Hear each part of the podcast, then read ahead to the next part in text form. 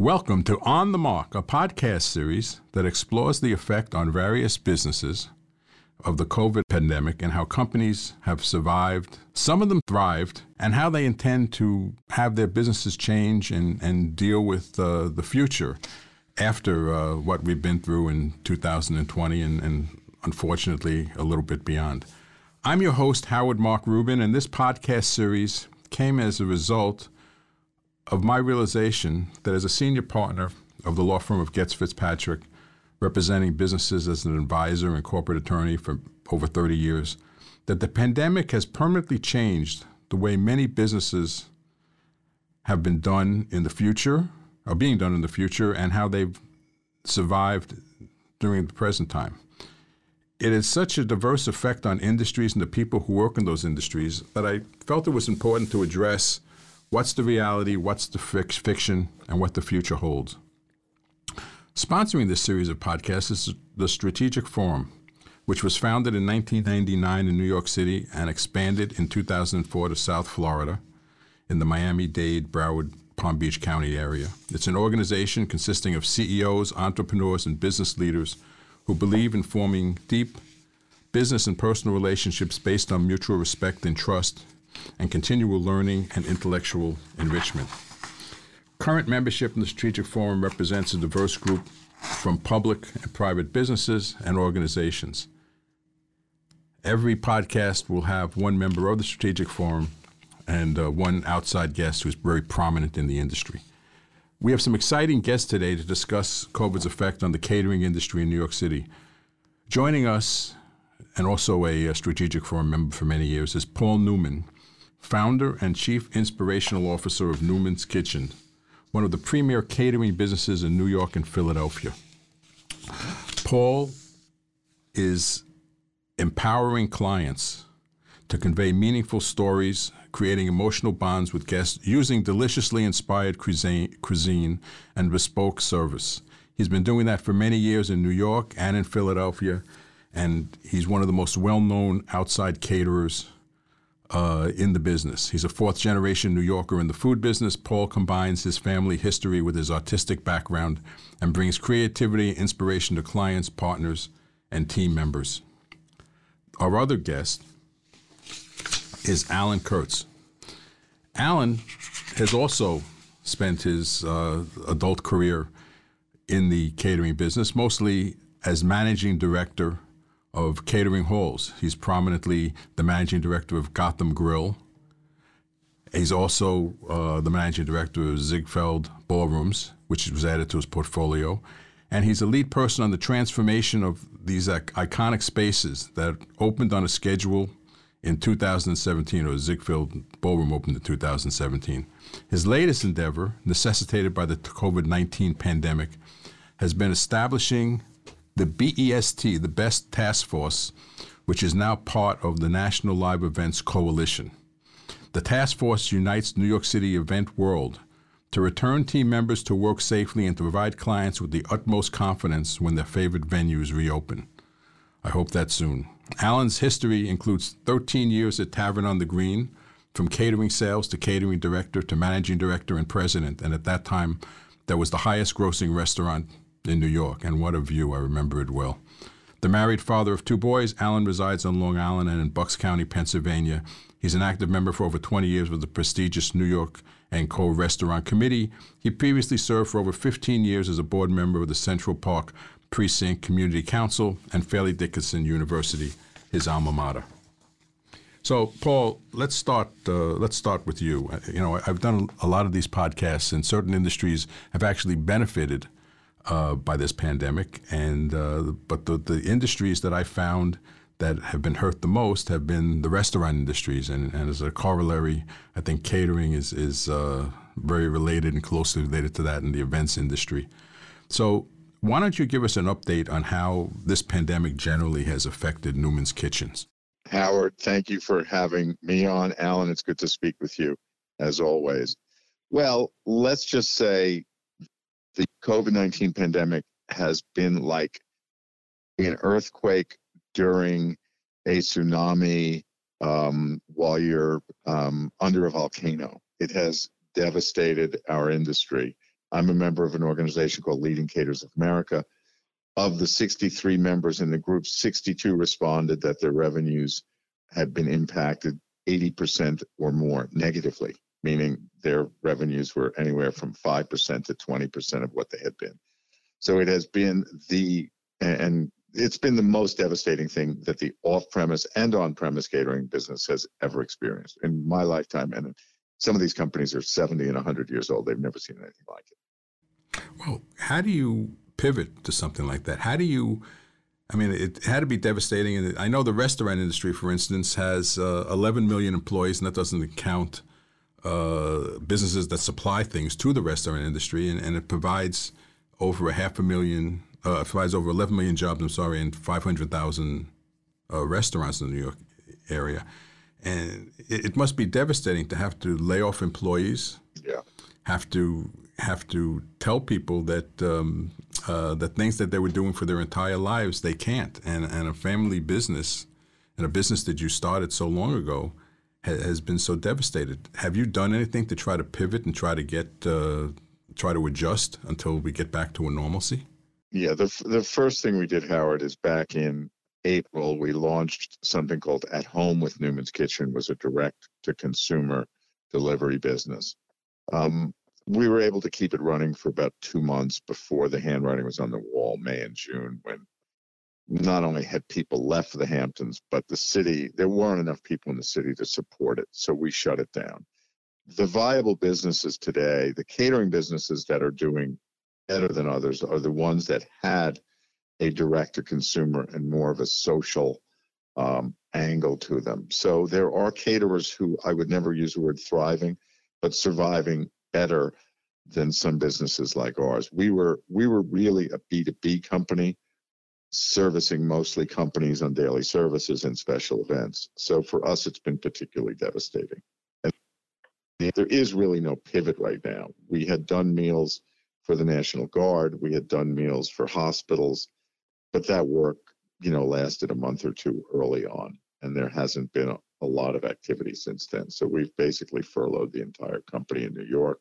And in Philadelphia, we are running a skeleton crew and doing a little bit of social catering and, and not even parties, but feeding families, well to do families who can afford it. And Alan, as an operator of catering facilities, uh, have you fared any better? Has uh, what have you been able to do to adapt to this new reality? Actually, I think I've fared a, fared a little worse. Um, Doesn't sound like you could do much worse than Paul's doing. I, Alan, I feel better. yeah, right. the reason that we haven't is because we're a location. You know, Gotham Hall, Ziegfeld Ballroom, both Midtown Manhattan locations, and we don't take our show on the road. We didn't even have an opportunity to try and reach out and deliver food to guests. That's not what we do. We're actually venues, so people need to come to us. I've done four events at Gotham Hall since March. All four have been a donation to the New York Blood Center for a blood drive. I have another one on New Year's Eve. So uh, during the day, that's literally what has been in. We've done a couple we just recently did a feeding for a film crew where they come in and they rent the space because you need a lot of square footage to feed the film crews. The film crews right now are actually exempt. Um, and that's where we've focused a little bit of our attention is trying to pivot is into the movie industry because they're an exempt area currently and uh, we're trying to uh, host, whether it's a shooting, whether it's feeding them. And we're not actually doing the food. They have very strict protocols. They have their own bubbles. And uh, so they have their own craft services come in and, and feed the crew. Um, we divide the room in half. We do seating, you know, everybody's six feet apart, draping in the middle of the room, divide background people, which used to be called extras, from crew.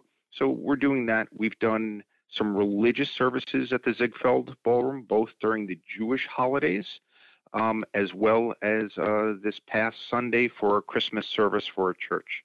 So that's really the extent. Those are the things that are exempted right now um, from being you're allowed to gather in those circumstances um, for religious reasons or, or, for the movie industry. but we're not serving food and beverages in that. So if I can't serve food and beverages, there's not a lot of usage for large facilities. Hmm. And let's talk about what government has done or could do to uh, help this industry. I, know there's the Restaurant Act, which also would apply to uh, smaller uh, catering um, facilities or, or, catering industries.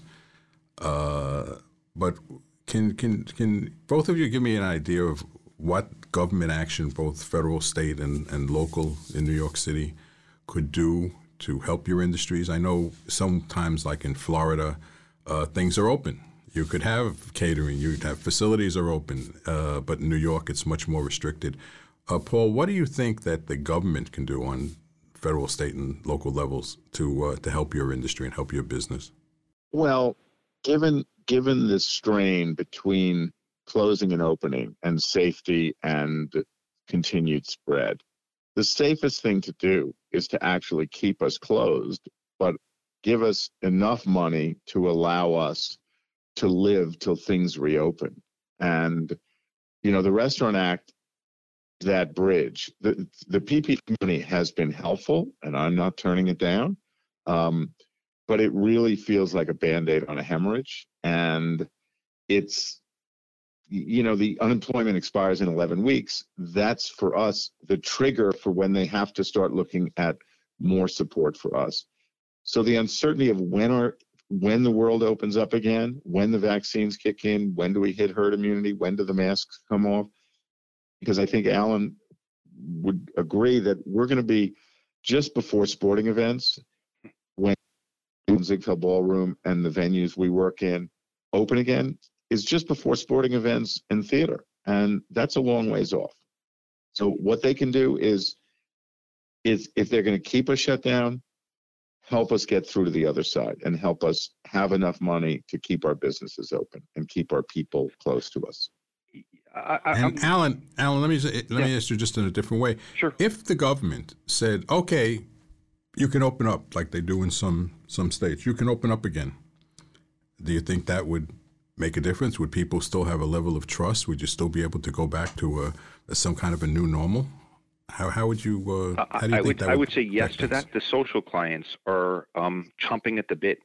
I have a I have a client who's looking at a bar mitzvah in March who's saying, "Let's speak right after the first of the year. I really want to do it." And I'm and I'm and I'm hesitant, saying, "I don't know if I'm allowed to do it. If I will be allowed to do it, but I'm certain if I'm allowed to do it, I'd love to host it." So there there are these there are clients and there are people you know that are that are ready, willing, and able to do it if they were allowed. Actually, there's been a lot of events in New Jersey that just went over the border because New Jersey was allowing weddings of up to 150 guests. And they just said, okay, I can't do it in New York. I'll go to New Jersey. And, and they did them in New Jersey. Um, and they held them successfully. Uh, New York, right or wrong, I, I don't want to I don't want to pick on the governor here. I think he's done a very good job in a lot of ways.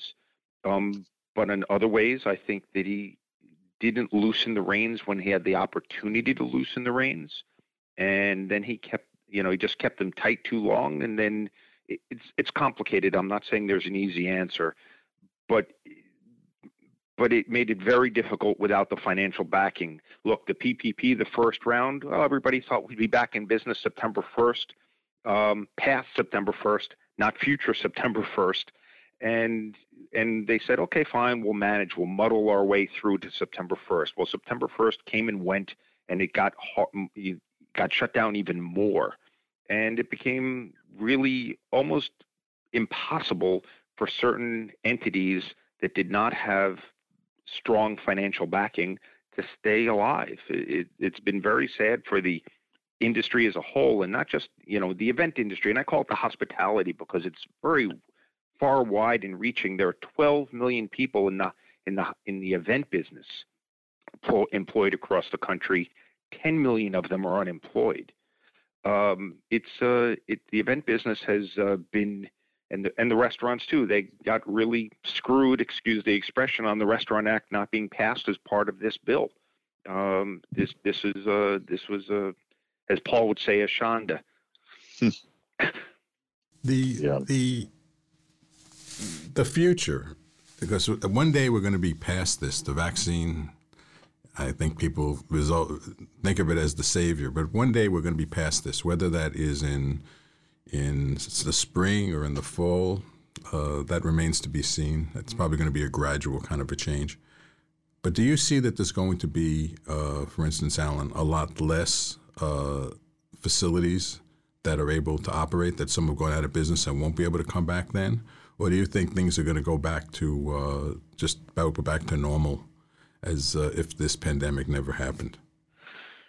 I don't know if it's going back to normal as if this pandemic ever happened very quickly. Um, I don't think we know who's not reopening until you reopen because there's no way of knowing um, whether a place is going to reopen or not. I, you know, I, I hear about hotels and ballrooms that are not reopening and they're and they're catering and banquet facilities. They're just keeping them shut.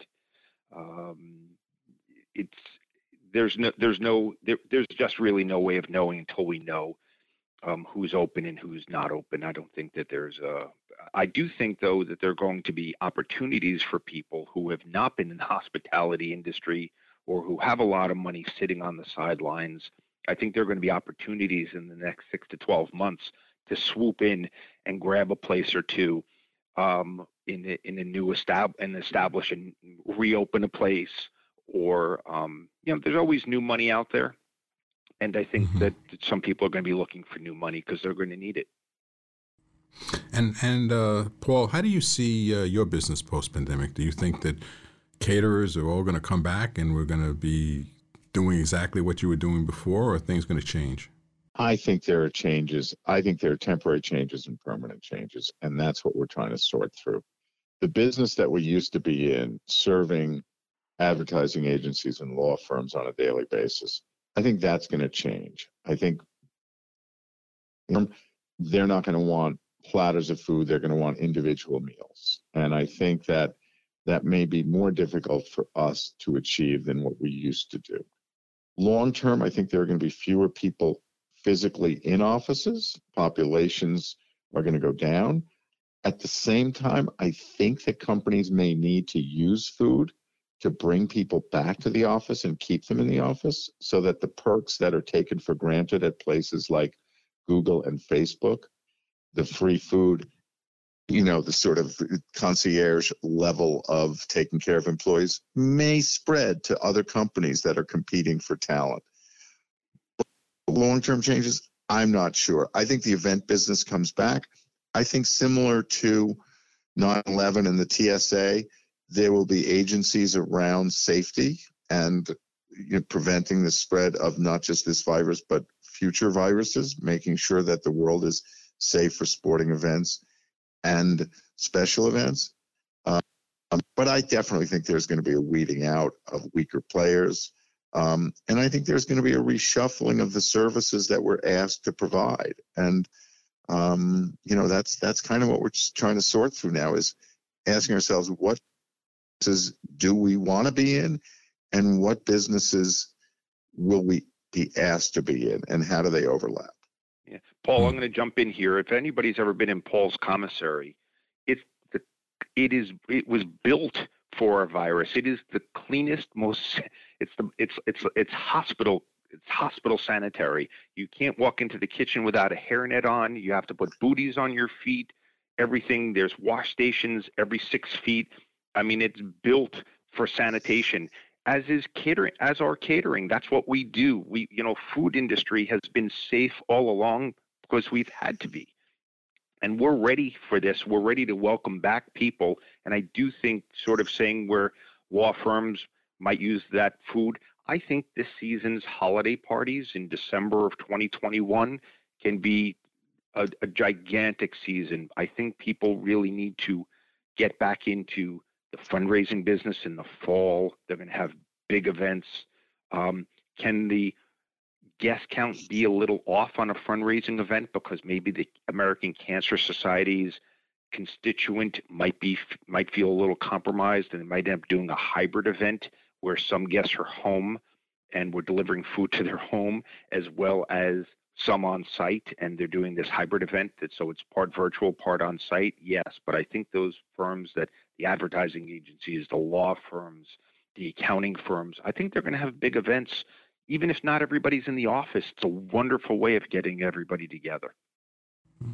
Now, yeah. something that concerns me is that uh, while I think the uh, the the personal affairs are going to come back, people are going to want weddings and bar mitzvahs and such, but I'm concerned that for businesses uh, that the virtual meetings are not going to all go away. That it's changed a new reality, so that while people may come and do conventions, it's not going to be the same way. And and I I think that uh, as to Paul's point that there's going to be less people in offices, I'm concerned that there may be uh, less event business business events on the business side. There'll be less events uh, that are taking place in person and and more virtually, which would be certainly a negative to your business. So what do you think about that, Alan? Uh, yeah, I, I think that the virtual, and I use the term hybrid because I do think that there is a potential that there be let,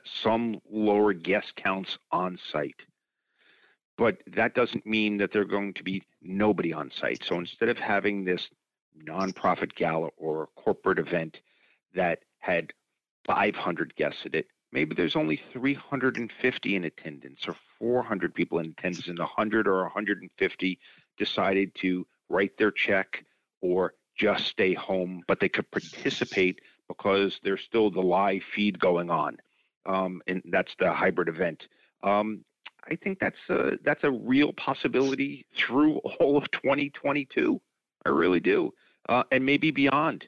Um, think about it. I live in Germany, and I wanted to attend the event. The, and I'm in a corporate office for a law firm, and we have a German office and a and an office in in Singapore. Well, maybe they're not flying in now. Maybe they're staying back in their offices and and they participate virtually. That's very possible for a long time. Yeah, I, Paul, I also think, think well, I think one of the things we've learned from this is that fundamentally we are social creatures and we thrive on face-to-face contact and hugging and shaking hands and seeing each other. So I think there's a tremendous need to be back together um, safely, and and that will drive that will drive some of the people off of the Zoom meetings and into the face to face. I do believe that Zoom is here to stay and virtual meetings are here to stay, but that there the the other force at play here is our need to be together as creatures. I mean, this is biological, right? We need we need to be around each other. That is just how we're built and and I think there'll be a new balance, and I think that there will be fewer face-to-face meetings, um, and it's certainly a concern to us about what how people use meetings. Um, one of our clients for the last 25 years has been the Council on Foreign Relations, and they're a fabulous client. They're basically a conference center for journalists and people involved in international affairs. Their population skews, you know, towards seniors, and they're going to be very slow in bringing people back. And and you know, 2021, 2022, who knows when there'll be 150 people having lunch in in the Peterson room or uh, doing weddings upstairs in the Rockefeller room. We we just don't know when they will open up again. And that they're you know they're kind of emblematic of a client who will bring their people back more slowly than we would like, or you know, more slowly than even their people would like. Paul, I agree with you. I think it is a little bit of age specific, and that's why I think weddings and bar mitzvahs and social will be back much quicker than some of the older skewed demographics. Mm-hmm. Yeah. The um, you know, I I I I, did a uh, a podcast with the HVAC industry, H, uh, uh, heating, air conditioning, and ventilation. Yeah. I'm sorry, industry, and uh, you know, they're at the other end of it. They've actually found that ventilation, which people never really cared about much, uh, has now become uh, a huge business and it's booming. It is. I, place, I, actually installed MERV. I actually installed. MERV 13 air filtration systems in both locations immediately. That's that's uh, what I was getting to uh, the uh, the costs of, of this because I would think that that every facility um, is going to want to or need to uh, have these systems, which I, am told, I don't know this for a fact, but I'm told would actually uh, be effective against uh, COVID 19 and, and, other pandemics, although I don't know if that's been scientifically proven. That's what they claim. Uh, that everyone's going to be increasing their ventilation systems. Uh, so, what I, what I would like to both of you to address is how is your course going to increase uh, post pandemic when you get back to business? Are there going to be tremendous increases, and are you going to be able to pass those increases in costs to your customers? Alan, Paul, you want to take yeah, that? I'll take that first. It's an interesting question. Um, some of the costs will need to be passed along, and others won't be able to be. So, for example, if my costs increase because all of my staff needs to wear masks and gloves and those types of things, those are rel- yes, it does add up. I'm, I'm not saying it doesn't, but those are things that are part of doing business. On the flip side of it, if it gets to a point where you have a a, a COVID vaccine passport, and everybody needs to show that when they walk in the door, and there are guests that aren't, you need to be ready to have an instant test on site in order to gain entrance. Well, that's not a cost that can be absorbed by anybody other than the host. So the host might, you know, that is something that obviously is going to be talked well in advance. It's not going to be sprung up on the, moment notice, but maybe we need to have a doctor and registered nurses on site to, to administer an, an instant test where we have a waiting room where people have to wait with masks on and can't have any food and beverage until they're cleared to come in because their test was was negative and they're able to enter because they didn't yet get a vaccine that's conceivable. And those types of costs can't just be absorbed by a location or a caterer. That's that's a host cost. Mm-hmm. Yeah, and, and Paul, what do you? What well, I think I think a number of things are going to happen. One of them is that as guest counts shrink at given venues like Gotham, Ziegfeld, or any of the venues we work in, our per guest price has to go up because we're covering some fixed costs regardless of the number of people. So I think the per guest cost could go up because guest counts are shrinking. And then there will be costs that we will eat, as Alan points out, and there'll be costs that we have to pass along. And and some of them are about testing and safety, um, and some of them are about what things cost us to make. We have a kitchen that was designed to do X amount of business, if we're doing a fifth of X for a year, uh, we can't raise our prices to offset that. But we have to figure out how to how to stay alive, covering our overhead with a much smaller revenue base. And and so one of the things we're doing is actually looking at finding people to come in and share the cost, whether they're producing. Obviously, we don't need other caterers in here, but people producing food for other purposes, or people we can produce food for. So it, it's it's there is you know uncertainty. I think one of the things we've done here is learn to live with a level of uncertainty that was unimaginable before this, and so we've calibrated in uncertainty, and now we're trying to calibrate in what it's going to cost us, and we still don't have the answers we need in order to definitively say this will cost X and this will cost Y. You know, there's a little issue there though, because some of the clientele, not everybody is a successful lawyer or a successful accountant. And there has some been some pushback for us on pricing on future mm-hmm. events because they're saying they're saying X, they're saying Y. My spouse is no longer employed, or certain certain mm-hmm. areas, and and there's this double-edged sword because you, we need to drive the price a little higher, but the consumer is now pushing back, maybe even a little more than they have. Some of them because they're like, well, the guy down the street will do it for less. Yep. Okay, fine. The guy down the street's always going to be able to do it for less, but you're not going to get with the quality down the street as you would with us. So those are things that you have to balance. Um, right. It's it's a, it's going to be complicated through 2021 for for a lot of people. Still, it's not automatically going to be this oh this magic wand and all of a sudden everybody's vaccinated and everybody goes back to exactly the way they were. It's not going to be that fast. Um, I do hope I, I use the barometer of Broadway. I really do. For me, Broadway is we're open. And I'm hoping that Broadway is up and running whether it's a play that opens up in July or August or a musical that opens up in September, once the house starts to come back and Broadway is open, I think people will have this, you know, the breathe the, that deep sigh of relief to say, okay, we're back. I, I think that's a big thing, Broadway, actually. Hmm. And, and, and, in terms of your market, is also an issue is when will people feel yeah. safe moving on trains? I, I think that's critical. Right. I'm sorry, Howard, you go. Yeah, no, that's that's true. I, I, Alan touched on on marketing, uh, which I, would like you both to address. Uh, you know, in the past, you'd market on that you have a, a, a you provide unique food, you provide a, a great experience to people.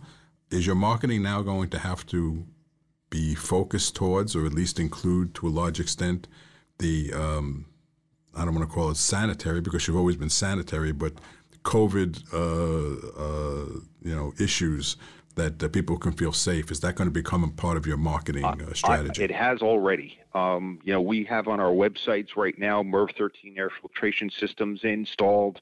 Um, you know, in the very beginning, uh, you used to have it where the cleaning people were always there but never seen. We always hid them. We didn't want them out front. You know, we wanted them around. If someone dropped something, they were there to clean it up right away. You know, they were never front and center. Now the greeters are going to be the six cleaning people with masks and spray guns and welcoming you to yeah. your party. you know, so right. it, it's completely opposite. We used to hide them. Now they're out front.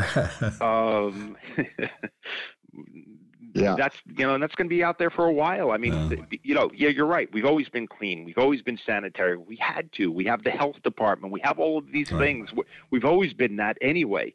Um, but now it's it's a little bit to that nth degree because the guest cares about it now when before they didn't always care about it.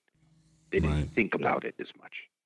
I think Paul, what do you say? I think yeah. I think it's going to be in our marketing for a time, and then it will be assumed just as food safety is assumed, and that people people are tired of it already, and they they they will be looking to make sure you check the boxes, but at some point it will fade in importance because it will be assumed that we're all in compliance. And as the world becomes safer, you know, I dream of mask burning parties, right? This is what I think. yeah, right. I, I really envision a moment where people like light a fire and throw their masks in, symbolically saying this is over. Um, and and that that is the moment where I think that the marketing switches back to the emotional things, um, the food, the service, the experience, as opposed to am I safe or am I not safe inviting my guests to Gotham, Ziegfeld, or anywhere else. Well, before we conclude, uh, I wanted to give you both an opportunity. So I'd like to to end in some something upbeat can you tell me something upbeat or, or uh, optimistic, at least for the future, uh, that you see happening that would give people in this industry uh, hope that, uh, that, that we're going to get back? Uh, Paul, what do you say? Anything you can say positive? Yeah, I mean, I think the world will return to normal. And I think that this pandemic has shown a spotlight on some things that have been hidden for a long time that hopefully we will deal with culturally uh, and politically that have needed to be dealt with for a long time. So hopefully we come out of this better, safer, healthier, and eventually economically stable again. And Alan, anything uh, you'd like to add to that? Yeah, that I, I, second that motion, Paul. And there's one other thing, which you know, uh, we look at pace and our bookings. I have more weddings booked in in 2022 as far as this far out than I've ever had before. We're, you know, in New York City, it's not a, it's uh, typically the bride is not 24, they're typically 32. So there's a shorter window of time. It's not like a catering hall in New Jersey or Westchester and they're booking it a year and a half out. There's typically a six months, nine months, maybe a year lead time. I have a lot of events booked in 2022 already. So that leads me to believe that um, that the sun is rising and, and that that we are going to turn that corner and the vaccine is going to get to everybody and, and people are ready to go out there and have a good time again and uh, and that uh and, and that's my wish for everybody you know and the positive that's happened out of all of this for us is that all of my competitors, when we formed the, the Banquet Event Strategic Task Force, we were no longer competitors. We were all in this together. And that's been a positive that the people who were who were my competitors are now my friends and uh, and, and I and I and I take a lot and I, and that means a lot to me. Well, I, I want to thank both of you. I, I, think this has been a very informative uh, podcast. I think uh, people are going to take away a lot, and uh, and I think we're able to to give a little hope that uh, we actually there is light at the end of the tunnel, and and uh, and things will get better, and uh, Uh, there is a, a, future that's uh, not like the present. And I, I agree with uh, Paul that he wants to burn the mass. I would like to see a time when we look at those masks and say, "Remember we had to wear those things? Boy, that was a long time ago. That's what I have to burn them." Paul, but, you got but, you have uh, to come up with a, uh, a, a way to maybe make s'mores with a, bat, a mask burn at the tabletop. right, right. We'll make graham well, crackers in the shape of masks. Right. Well, I, I want to thank everyone for listening, and, and um, uh, if anyone wants any further information. Uh, uh, I would suggest contacting Toni Anne. That's T O N I a A A N N E at the strategicforum.com or myself at Goetz Fitzpatrick, uh, 212 695 8100, extension 334, and we can put you uh, in touch with uh, our guests today, either uh, Alan or uh, Paul. And uh, I want to thank you for participating and thank both of you again. And um, uh, let's be safe and let's get through this all together. Thank you. Pleasure. Happy New Year. Bye bye. Bye bye. Take care.